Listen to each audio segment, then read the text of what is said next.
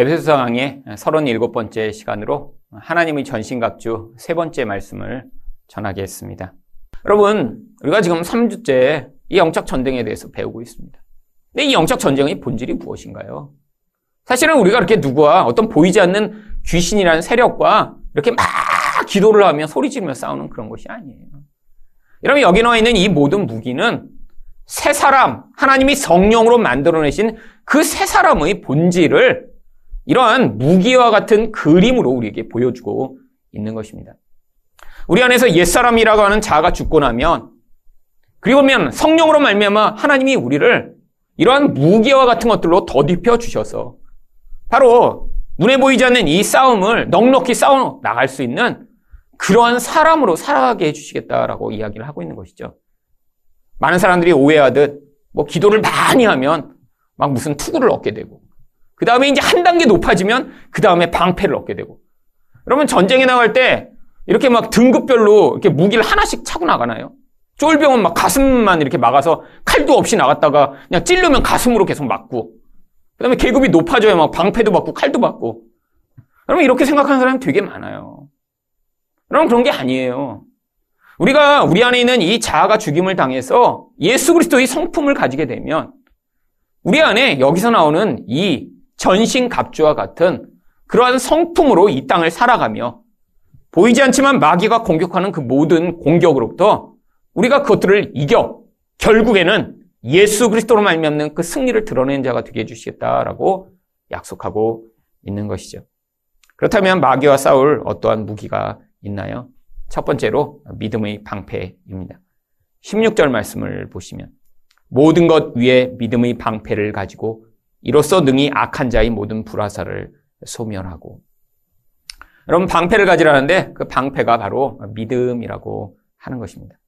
근데 이 방패로 뭐를 막냐면 물론 싸움할 때 이렇게 칼싸움을 하면 칼을 막을 수도 있겠지만 성경은 특별히 불화살을 막는데요. 여기 나오는 방패는 이렇게 칼싸움할 때 쓰는 이렇게 조그만 방패를 이야기하는 것이 아닙니다. 사진을 보시면 로마 군병들이 어떤 방패를 사용했는지 보실 수 있습니다. 로마 군병들은 저렇게 커다란 네모난 방패를 사용했고요. 특별히 화살을 막기 위해 맨 앞에 있는 줄은 앞쪽으로 방패를 댔지만 그 뒤에 줄은 다 위에다 방패를 대고 그 눈만 나오도록 만들어서 하늘에서 떨어지는 화살을 막을 수 있도록 사실은 저러한 밀집 대형을 유지하며 전쟁을 치렀습니다. 그러니까 적이 멀리서 아무리 화살을 쏘고 해도 적이 다 튀겨져 나가 버리는 거예요. 로마 군병은 그렇게 해서 이 적들 앞에까지 진입한 뒤에 거기서 갑자기 일사불란하게 그 전형을 확 흐트러 그 사이로 칼을 내밀어 제일 앞에 나와 있던 모든 군병들을 찌르는 것으로 전쟁을 시작했습니다. 그러니까 다치지 않고 적 앞에까지 다가갈 수 있었던 것이죠. 여러분, 특별히 이 마귀의 공격을 불화살이라고 이야기를 합니다. 왜 불화살이라고 이야기를 할까요? 단순히 찔려서 아픈 것 말고도 그 여파가 너무 강력하게 미치는 거예요. 여러분, 불화살이라고 그냥 그 앞에만 불이 어, 있도록 한 것이 아닙니다. 여러분, 불화살을 만들 때는 반드시 그 불화살이 떨어져서 그 기름지고 이런 것들이 그 사방에 퍼져서 그 불이 활활 타오를 수 있도록 만드는 그런 화약 성분과 또한 그런 기름 재질을 한꺼번에 그 화살과 묶어서 활을 쏘았습니다. 그래야 사람한테 맞아도 이 불이 그 사람을 화상을 입히거나 아니면 땅에 떨어지면 그 불이 확 퍼지면서 주변에 있는 사람들을 공격할 수 있으니까요. 이게 바로 마귀의 공격의 모습입니다. 단순히 찔린 것만 아픈 게 아니라 그 여파가 굉장히 크게 미치는 거예요. 근데 도대체 어떻게 마귀가 불화살을 쏠까요? 여러분, 마귀가 불화살이 아니라 보이지 않는 존재이기 때문에 이 수식에만 가지고 와서 우리를 찔러도 우리는 상대가 되지 않습니다. 아니, 근데 세상에 불화살을 쏘다니요. 그럼 우리가 어떻게 당해내겠어요? 여러분, 근데 이 불화살의 실체가 무엇인지 성경이 여러 곳에서 이미 이야기를 하고 있습니다. 시편 57편 4절을 보시면 그들의 이는 창과 화살이요 그들의 혈은 날카로운 칼 같도다. 여러분 성경에서 이 화살과 칼, 창과 같은 무기로 이야기하는 것은 항상 사람의 말을 이야기하고 있는 것입니다. 그래서 예레미야 9장 3절과 8절은 그들이 활을 당긴 같이 그들의 혀를 놀려 거짓을 말하며 그들의 혀는 죽이는 화살이라 거짓을 말하며 입으로는 그 이웃에게 평화를 말하나 마음으로는 해를 꾸미는 도다. 여러분, 누군가를 죽이는데 이런 거짓말로 죽인다는 거예요. 여러분, 여기서 이 거짓이 무엇인가요? 누군가한테 뭐 거짓말로, 아이, 뭐, 돈 좀 빌려주세요. 아니면 거짓말로 이익을 취하기 위해 우리도 가끔씩 하는 그런 거짓말 이야기 하나요? 아니에요. 성경이 이야기하는 거짓말은 우리가 일상적으로 하는 그런 종류의 거짓말이 아니라 하나님의 진리를 왜곡하여 그 진리를 진리대로 받아들이지 못하게 만드는 그런 마귀의 진리와 반대되는 비진리로서의 거짓을 이야기하고 있는 것입니다. 여러분, 많은 사람들이 마귀가 이렇게 우리를 뭐 귀신을 들게 해서 공격하고 또 어떤 사람을 미치게 만들고 아니 뭐 마치 절이나 무당에 가면 귀신들이 많아서 거기에서 막 영향력을 확산한다고 생각하는 사람들이 많아요. 여러분, 물론 어떤 이렇게 사단의 영향력에 강력히 사로잡힌 사람이나 집단을 사용하는 경우 있죠. 근데 마귀가 가장 확실한 무기로 사용하는 무기는 바로 진리를 왜곡하는 거짓말입니다. 하나님 말씀을 그 말씀대로 받아들이지 못하게 만들고 거짓말로 사람들을 속이는 거예요. 이렇게 해서 마귀를 성경이 무엇이라고 하나요? 요한복음 8장 44절입니다. 너희는 너희 아비 마귀에게서 났으니 너희 아비 욕심대로 너희도 행하고자 하는 일. 그는 처음부터 살인한 자여 진리가 그 속에 없으므로 진리에 서지 못하고 거짓을 말할 때마다 제 것으로 말하나니 이는 그가 거짓말쟁이요 거짓의 아비가 되었습니다. 여러분 왜 처음부터 마귀를 살인한 자라고 얘기를 하죠? 이 아담과 하와를 속여서 그들이 선악과를 따먹게 한 사건을 지금 이야기하고 있는 것입니다. 여러분 마귀가 찾아와 아담과 하와를 결국 말로 속임으로 말미암아 그들이 영원한 멸망과 죽음에 이르도록 만든 거예요. 여러분 마귀가 뱀의 형태로 나타났습니다. 와서 아담과 하와를 깨물지 않았어요. 그 마귀가 한 일이 무엇이죠? 하나님의 진리의 말씀, 선악과를 따먹으면 정령 죽으리란 그 말씀을 왜곡하여 먹어도 죽지 않아. 아니 오히려 먹으면 너가 하나님처럼 될 수 있어 라고 속이는 것으로 결국 죽음에 이르게 한 것이죠. 여러분, 이 일이 지금도 똑같이 계속 일어나고 있습니다. 여러분, 교회 내에서도 어떤 거짓말이 지금 이렇게 유행하고 있나요? 사람들에게 네가 이렇게 하면 너는 하나님처럼 될 수 있어라고 하는 그 거짓말로 지금도 똑같이 속이고 있는 거예요. 네가 병만 나오면 네가 이런 능력만 가지면 네가 부자가 되기만 하면 여러분 이렇게 사람을 속이며 끊임없이 그 거짓말에 속아 넘어가 예수 그리스도를 믿어야 할 자들이 예수는 안 믿고 부자 되기를 간구하며 자기 자녀가 좋은 학교 가기만을 원하며 문제 해결만을 간구하는 그런 가짜 성도 만드는 그 일들이요. 예수 믿는 게 성도의 유일한 삶의 목표가 되어야 하는데 예수 말고 다른 거 믿도록 만드는 일이요. 그러면 그 본질 가운데 무엇이 있나요? 네가 높아질 수 있어. 네가 이것을 가지면 너는 이렇게 될 수 있어라고 속이는 그 거짓말 때문에 결국에는 많은 교회 다니는 사람들이 예수를 올려놓았어야 할 그 자리에 돈, 명예, 자기 자녀의 교육, 성공을 올려놓고 살아가는 그 모습이요. 여러분, 아담과 하가 속아 넘어간 거나 지금 교회에서 거짓말에 속아 넘어가고 있는 거나 무엇이 다른가요? 여러분 지금도 그래서 이런 일로 말미암아 아담과 하와를 영적으로 죽음에 이르게 한 것처럼 마귀는 성도들을 죽음에 빠뜨리고 있는 것입니다. 여러분 그래서 우리에게 믿음이 필요한 것이죠. 그래서 베드로전서 5장 8절과 9절은 바로 이 마귀의 공격을 이겨낼 것이 믿음이라고 얘기를 합니다. 근신하라 깨어라 너희 대적 마귀가 우는 사자같이 두루 다니며 삼킬 자를 찾나니 너희는 믿음을 굳게 하여 그를 대적하라. 이는 세상에 있는 너희 형제들도 동일한 고난을 당하는 줄을 알미라. 여러분, 지금 이 베드로전서를 받고 있는 성도들은 고난 가운데 있었습니다. 그러니까 자꾸 믿음이 흔들리는 거예요. 아니, 우리 하나님이 살아계시다면서요. 우리 하나님이 전능하시다면서요. 근데 왜 이런 고난이 계속 있죠? 여러분, 그때 우리에게 어떤 믿음이 필요한가요? 하나님이 이 땅의 이런 고난과 고통 가운데도 하나님 백성을 반드시 보호하시고 그들이 영혼을 온전하게 만드셔서 구원하실 것에 대한 하나님의 약속을 믿어야 되는데 여러분, 이때 흔들리는 자들에게 이 마귀가 어떤 방식의 거짓말로 그들을 무너뜨리게 하나요? 너 이렇게 고난당하고 있으니까 네가 지금 하나님의 사랑을 받지 못하고 있는 거 아니야? 아니, 네 하나님 너만 지금 외면하는 거 아닐까? 아니, 이렇게 하나님께 네가 조금 더 열심을 부리다 보면 그 열심에 반응하여 하나님이 이 문제를 해결해 주시는 건 아닐까? 지금 네가 다니는 교회 목사가 능력이 없기 때문에 그런데 어디 어디 신령한 권사님을 찾아가면 그분한테 기도받으면 문제가 해결되지 않을까? 여러분 이런 방식으로 사람들을 속이고 있는 거예요. 우리가 당하고 있는 이 고난이 이유가 있고 하나님이 이 고난에서 지금 당장 구원해 주시지 않는다면 그 고난을 통해 우리를 거룩하게 만드시고 죄를 벗어나게 만드시고 우리 새 사람이 이 옛사람을 이기게 만드시는 그 놀라운 능력을 그 가운데 경험하게 하시고자 그 과정을 지나가게 하시는 목적이 있는데 이 영적인 것은 바라보지 못하게 만들고 당장의 세상 사람처럼 하나님을 문제 해결자인 우상으로 여기게 만드는 이런 시도. 이게 다 뭐라는 거예요? 마귀가 삼킬 자를 찾다가 그렇게 믿음에 서지 못한 자들을 삼키도록 만드는 도구가 된다라고 하는 것이죠. 여러분, 그래서 이 믿음의 방패가 필요한 것입니다. 여러분, 우리 인생 가운데 고난이 있다고 하나님이 그 고난을 당장 해결해 주시는 분이 아니에요. 왜요? 그 고난보다 훨씬 중요한 목적이 있거든요. 어떤 목적이요? 결국 우리가 예수 닮은 자 돼.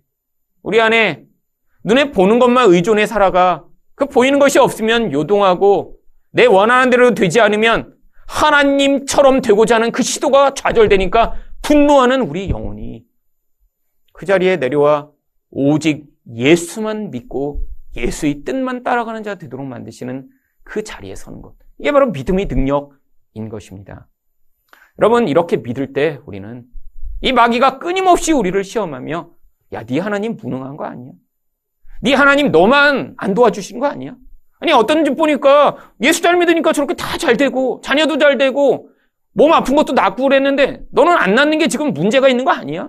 네 자녀들이 이렇게 계속 말썽을 피우고 좋은 학교 못 가니까 네 믿음이 지금 문제가 있는 거 아니야? 라고 속이며 이 마귀로 말미암아 우리를 넘어지려고 할 때마다 바로 하나님을 향한 그 온전한 믿음으로 이 모든 마귀의 공격을 이겨야 할 것입니다. 그러면 이런 과정을 지나간 자가 어떤 노래를 부를 수 있나요? 시편 28편 7절입니다. 여호와는 나의 힘과 나의 방패시니 내 마음이 그를 의지하여 도움을 얻었도다. 그러므로 내 마음이 크게 기뻐하며 내 노래로 그를 찬송하리이다. 여러분 이 시편 찬양 누가 부른 거죠? 다윗입니다. 여러분 다윗이 언제 바로 이런 고백을 하게 됐나요? 여러분 인생 가운데 사울이라고 하는 존재를 통해 계속 고통당할 때 여러분 그때 다윗이 무엇을 통해 그 모든 과정을 이겼죠? 하나님이 자기를 지켜주신다라고 하는 믿음이 아니었으면 그 과정을 이길 수 없었습니다. 이 과정이 목적이 있다라고 하는 그 의미를 가지고 그 과정을 이기지 않으면 이길 수 없었어요. 여러분 그 과정을 지나가며 다윗이 나중에 이런 고백을 한 거예요. 하나님이 내 방패십니다. 여러분 우리 인생도 다 그래서 다윗처럼 이런 과정을 지나가며 여러분 어떤 것으로도 우리 인생을 지켜낼 수 없지만 하나님이 나의 인생을 목적을 가지고 인도하신다라는 믿음으로 이 모든 마귀의 거짓을 이겨내시니 여러분 되시기를 축원드립니다. 두 번째로 성도는 마귀와 싸울 어떤 무기가 있나요? 구원의 투구입니다. 여러분 로마 군인들은 투구를 전쟁할 때 또 반드시 썼습니다. 어떤 모양으로 생겼는지 그림을 한번 보시기 바랍니다. 여러분 로마 군인들이 썼던 투구를 보시면 여러분 특징을 하나 발견하실 수 있죠. 생각한 것보다 훨씬 화려합니다. 사실은 저 뒤에 닭 벼슬처럼 생긴 게 없어도 되는데 일부러 로마 군민들은 저것들을 저렇게 만들었어요. 아, 물론 투구는 머리를 보호하고자 쓴 것이죠. 그래서 이 귀 이 부분도 이렇게 혹시라도 칼날이 날라올 때 막으려고 아래까지 길게 늘어져 있습니다. 여러분, 이 투구의 두 가지 아주 중요한 목적이 나와요. 한 가지는 바로 저렇게 화려한 그런 모습을 통해 자기가 어디에게 소속돼 있으며 또한 자기가 어떠한 존재인지를 드러내고자 하는 목적입니다. 여러분 또 두 번째는 바로 머리를 보호하는 것이죠. 여러분 하나님도 전쟁하실 때 투구를 쓰셨습니다. 이사야 59장 17절을 보시면 공의를 갑옷으로 입으시며 구원을 자기 머리에 써서 투구로 삼으시며 여러분 성경이 이렇게 하나님이 전쟁하실 때 뭐 갑옷을 입으시고 투구를 쓰셨다고 하는 이 묘사가 무엇인가요? 여러분 진짜 하나님이 전쟁하실 때 이렇게 투구 쓰고 갑옷 입고 칼 들고 싸우시나요?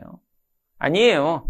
하나님의 이런 본질과 성품을 이런 방식으로 묘사하고 있는 것이죠. 여러분 우리도 마찬가지입니다. 뭐 전쟁할 때 구원이 투구를 진짜 쓰는 게 아니라 우리가 바로 그런 성품을 가진 자, 그 안에 존재하는 자가 되는 거예요. 여러분 그랬는데 특별히 이 구원의 투구는 구원의 어떠한 측면을 이야기하는 것이냐면 바로 구원의 소망과 관련된 측면을 이야기하는 것입니다. 대살로니가 전서 5장 8절입니다.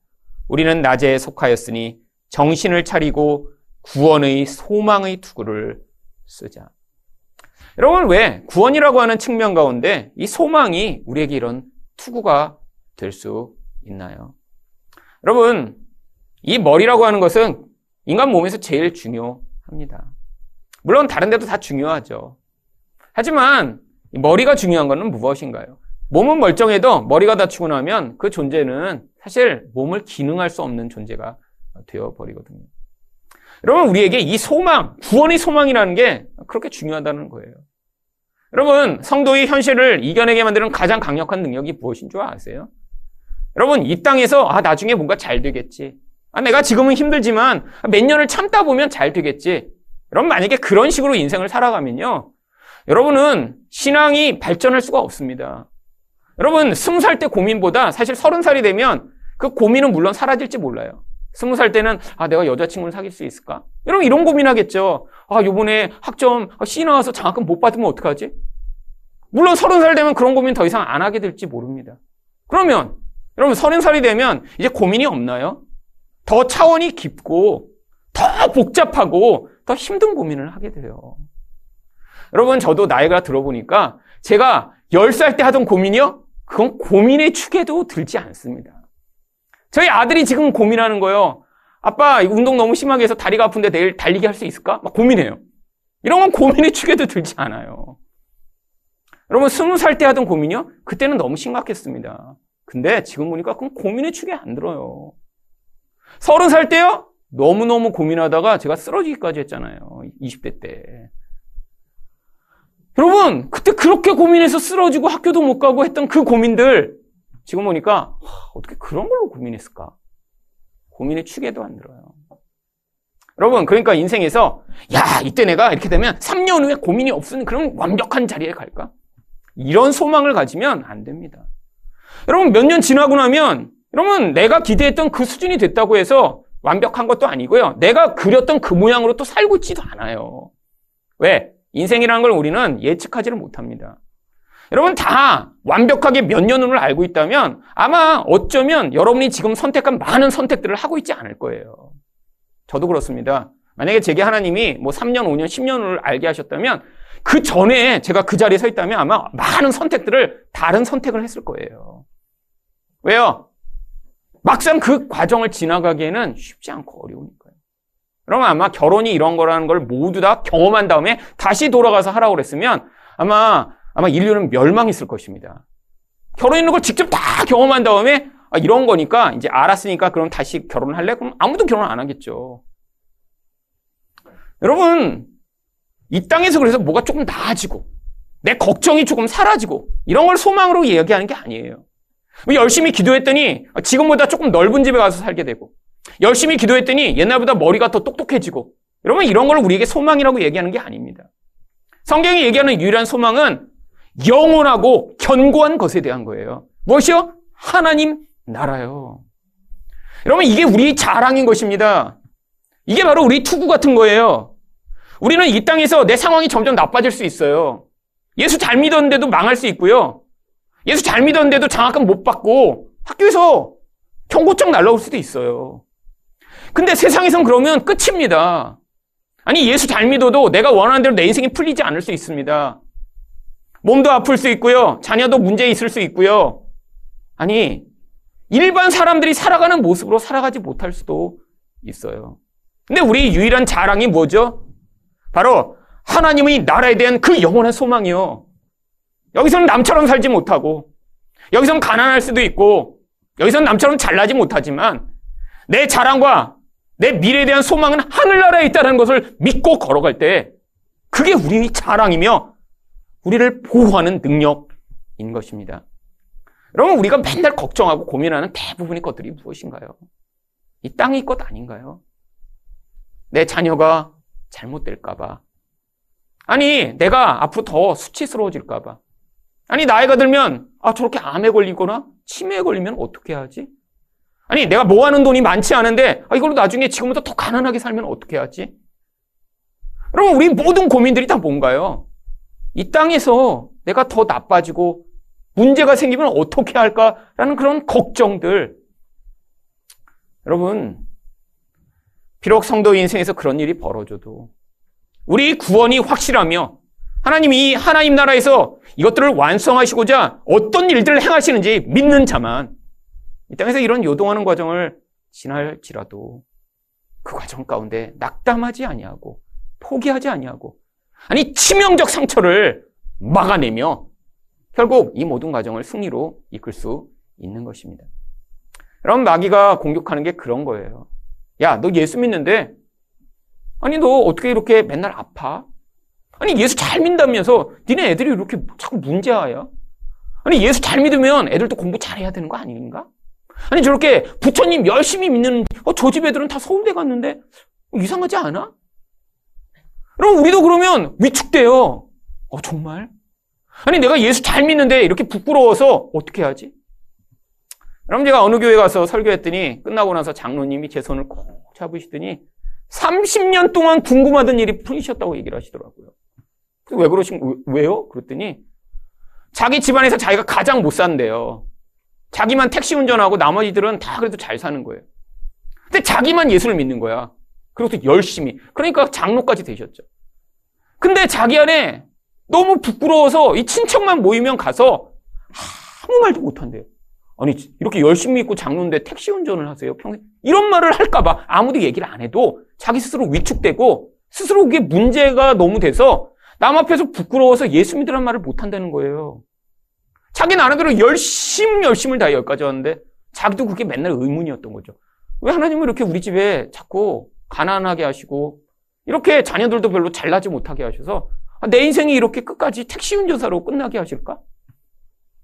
아, 그러니까 그 부끄러움 때문에 자기 아버지 어머니한테도 교회 다니라는 얘기를 못 한다는 거예요. 왜 부처님 믿는 집 애들이 훨씬 더 용돈도 많이 드리고 그러니까 그 집 자녀가 훨씬 더 힘이 세다는 거죠. 근데 제 설교 듣고 아, 내가 잘못 생각하고 있었구나. 이 땅에서 가난하던 부자이던 이 땅에서 못났던 잘났던 그게 아무런 자랑도 아니며 부끄러운 것도 아니라는 사실을 깨닫고 자기가 30년 동안 궁금하고 고민하는 일이 해결됐다고 제 손을 꼭 잡으시고 택시 운전하고 가시더라고요. 그럼 이게 구원의 투구입니다. 우리 자랑이에요. 이 땅에서는 어떤 모습으로 살아도 우리 끝은 반드시 이렇게 영광스럽게 끝나게 될 것입니다. 이렇게 멋진 깃을 달고 멀리서 보더라도 야 로마 군인이구나 라고 알 수 있듯이 이 땅에서 바로 그 구원의 소망으로 살아가는 분들이 바로 여러분 되시기를 축원드립니다. 마지막으로 마귀와 싸울 어떤 무기가 있나요? 성령의 검입니다. 17절 하반절을 보시면 성령의 검 곧 하나님의 말씀을 가지라. 성경에는 검이란 단어가 두 종류의 단어가 있습니다. 하나의 단어는 아주 큰 장검을 얘기할 때 쓰는 단어예요. 근데 여기서 나오는 이 검이라는 단어는 로마 군인들이 이제 근접 전투에서 사용하던 약 50cm 정도밖에 안 되는 짧은 검을 이야기합니다. 사진을 보시면 어떤 종류의 검인지 이제 아실 수가 있습니다. 로마 군병이 손에 들고 있는데 생각보다 굉장히 짧아요. 여러분 이 큰 이런 뭐 이순신 장군이 이렇게 그냥 붙들고 있는 그런 큰 칼이 아니라 아주 짧은 칼입니다. 근데 왜 저런 칼을 쓰냐면 이 방패를 가지고 상대에게 딱 붙은 다음에 그 사이로 찔러서 죽이려고 그렇게 사용하는 전투이고요. 여러분 로마 군인들이 왜 이렇게 전투를 잘했냐면 혼자서 대부분 싸우지 않았습니다. 자 방패들을 일렬로 쫙 대서 구호를 외치면 착착착착 아주 일사불란하게 밀어 찔러 밀어 찔러 이런 식으로 구호를 외치며 가서 오합지졸인 적이 있으면 체계적으로 가서 싸우니까 사방에서 공격을 해도 이게 무너지지가 않는 거예요 대열이. 여러분 그래서 이 짧은 칼이 필요했던 것입니다. 방패로 가까이 민 다음에 그 틈 사이로 찔러서 적을 무너뜨리는 이런 능력이.